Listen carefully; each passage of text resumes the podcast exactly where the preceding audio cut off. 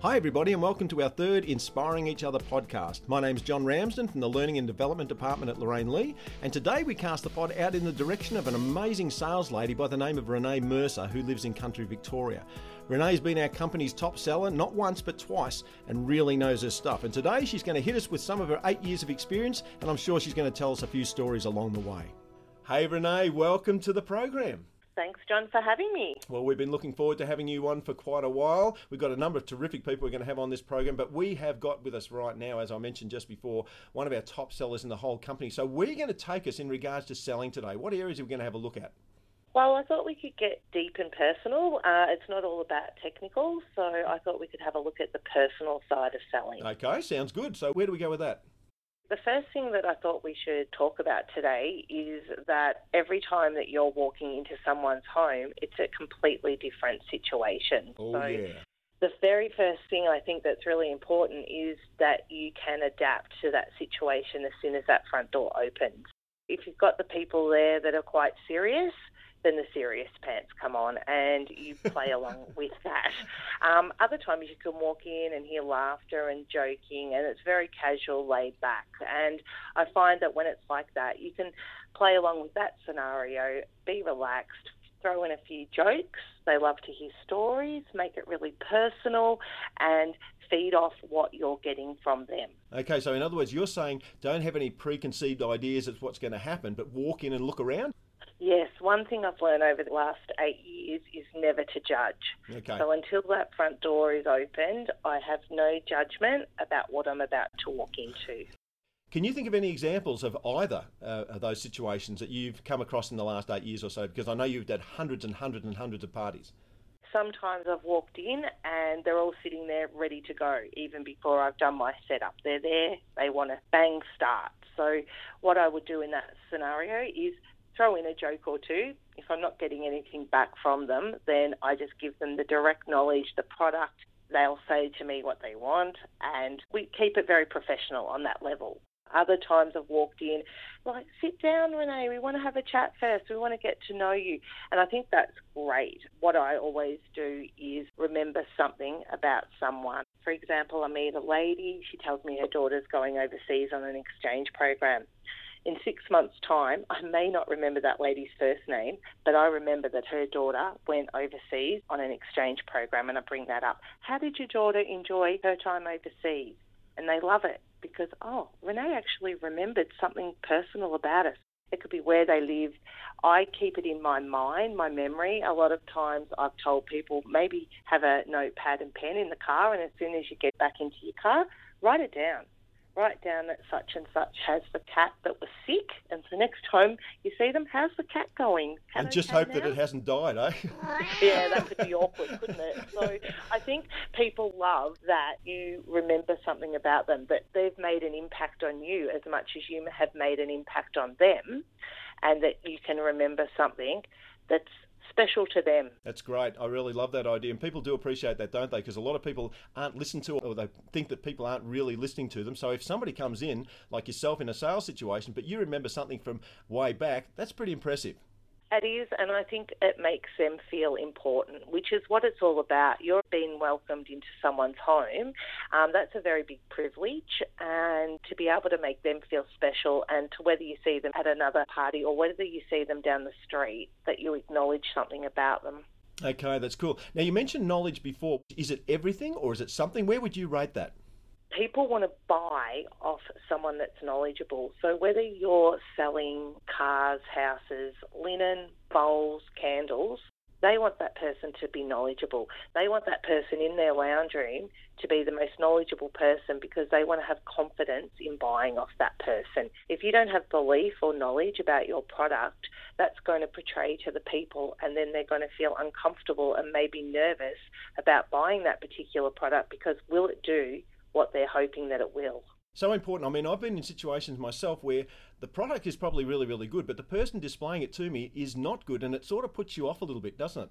That's right. They want their friends and family there to be happy and to feel confident as well. They don't want their friends and family looking around the room going, this person does not have any idea what they're actually doing. They're just here. I think I'm very lucky with the company I'm working with that we have so much availability to gain knowledge. We have the training manuals, we have the learning zones, we have products in front of us that we have the little cheat sheets with.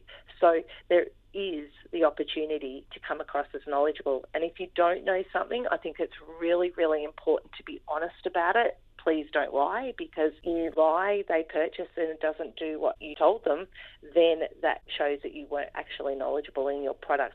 Tell them, I'll get back to you about that. I have a great leader, or I can always go back to my support centre who are fantastic and get that information. And I'll also learn something as well so that next time someone asks me that question, I'll be able to answer it with confidence.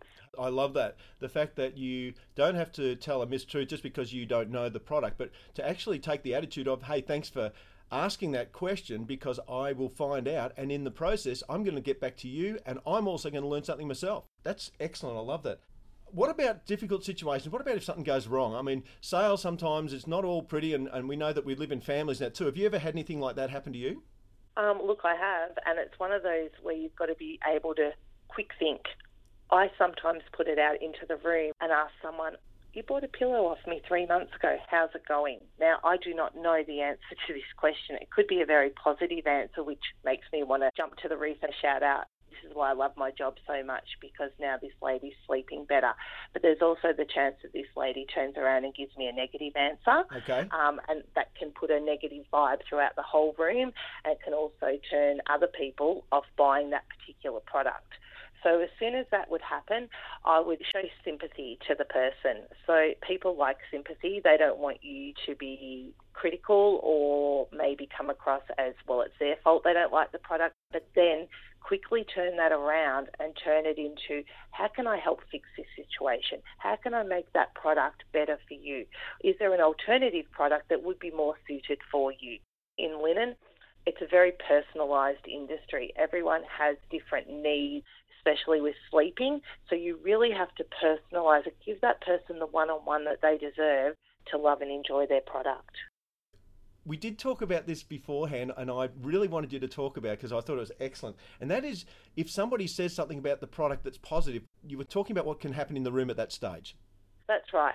If I know that someone's bought a product and had it for a little while and is absolutely in love with it, when I get to talking about that product, I single them out. Yeah. So I will say to that person, now, I know you bought a mattress topper six months ago. How's it going?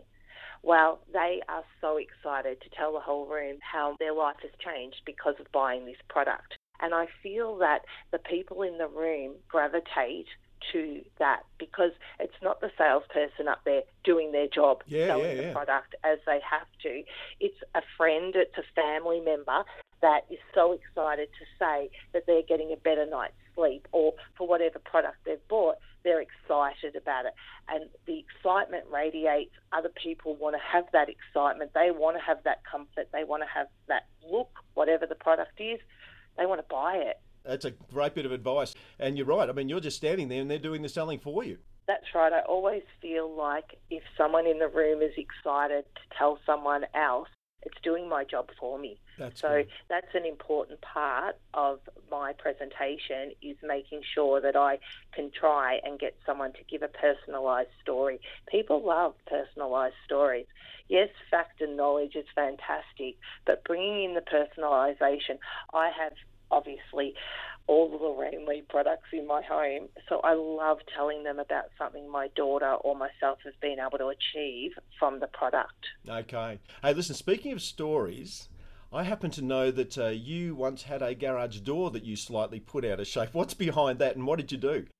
Okay, so yes, that's, Sorry that's for dobbing you in. um, the theory behind that story is that no matter what's happened in your day leading up to when you're about to go out to work, you have to put it all behind you. When you step into that house, anything that's gone wrong in the day goes. You're happy, you're there, and for that two hours, block it out. My story was I was actually getting ready to go to work. I was in a hurry, threw everything in the car, turned the music up loud to get the mojo happening, and proceeded to reverse and I couldn't work out. I thought the park brake was still on, couldn't work out why I couldn't get out my garage, and the roller door was still down, and I'd driven straight through it. Oh boy! So what happened Problem. from that point? What happened? Problem was I was locked in my garage. I'd completely knocked it off the rails. How can I get out of my garage to go to my home styling party? So quick phone call to the uh, host to say, I'm on my way. I'm maybe one or two minutes late. then a massive holler to my amazing neighbours who literally all ran out on a cold, wintry Ballarat night and helped me manually lift this massive roller door up just high enough to get my car out. I then thanked them graciously and said, "I'm really sorry, but you guys got to work out how to do the rest of it. I've got to go." So you so must have been you must have been really flustered when you got to the party then. The heart rate was going. I was worried about obviously the home um, and how I was going to get back into home. But the second that I opened the front door to the lady's house, I had to put it all behind me. They had no idea that I'd you know driven through a roller door, and that two hours was very enjoyable. Once you get back into your car, you can then have the stress levels go up again. They had no idea and I won't tell you that I've done it another two times after that as well. You are kidding me. No, three times. Wow, your insurance people are going to not like you at all, but the roller door salespeople, they're going to love you. Yes, the roller door's looking a little bit worse for wear. But anyway, that's the situation. You know, you, other situations could be that you've walked out of the home, the kids are upset, the kids are screaming, they've just painted the wall red when it's supposed to be white. You just have to think, it will still be there when I get home. So leave it, go in, have fun, walk out, deal with it. That's wonderful, wonderful advice uh, too, Renee. Hey, thank you so much for sharing some information. We learned a lot of stuff, particularly about relating to people. I think that's the thing that I've really, really enjoyed to assess uh, the people that are in your party, uh, to go along with what they're doing. To be honest, I think was another thing we talked about. And of course, make sure that the roller door is up when you drive out of the garage. Yeah, that's correct. That's a really important fact when going out to work.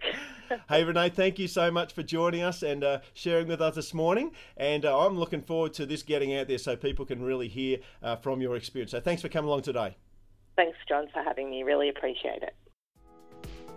Well, we certainly hope you enjoyed spending some time with Renee today as she shared some of her experience and some great sales tips with us. That's all we have for you today. Until next time we meet with Joanna Civic from West Australia, who'll be speaking to us on balancing your life and your business.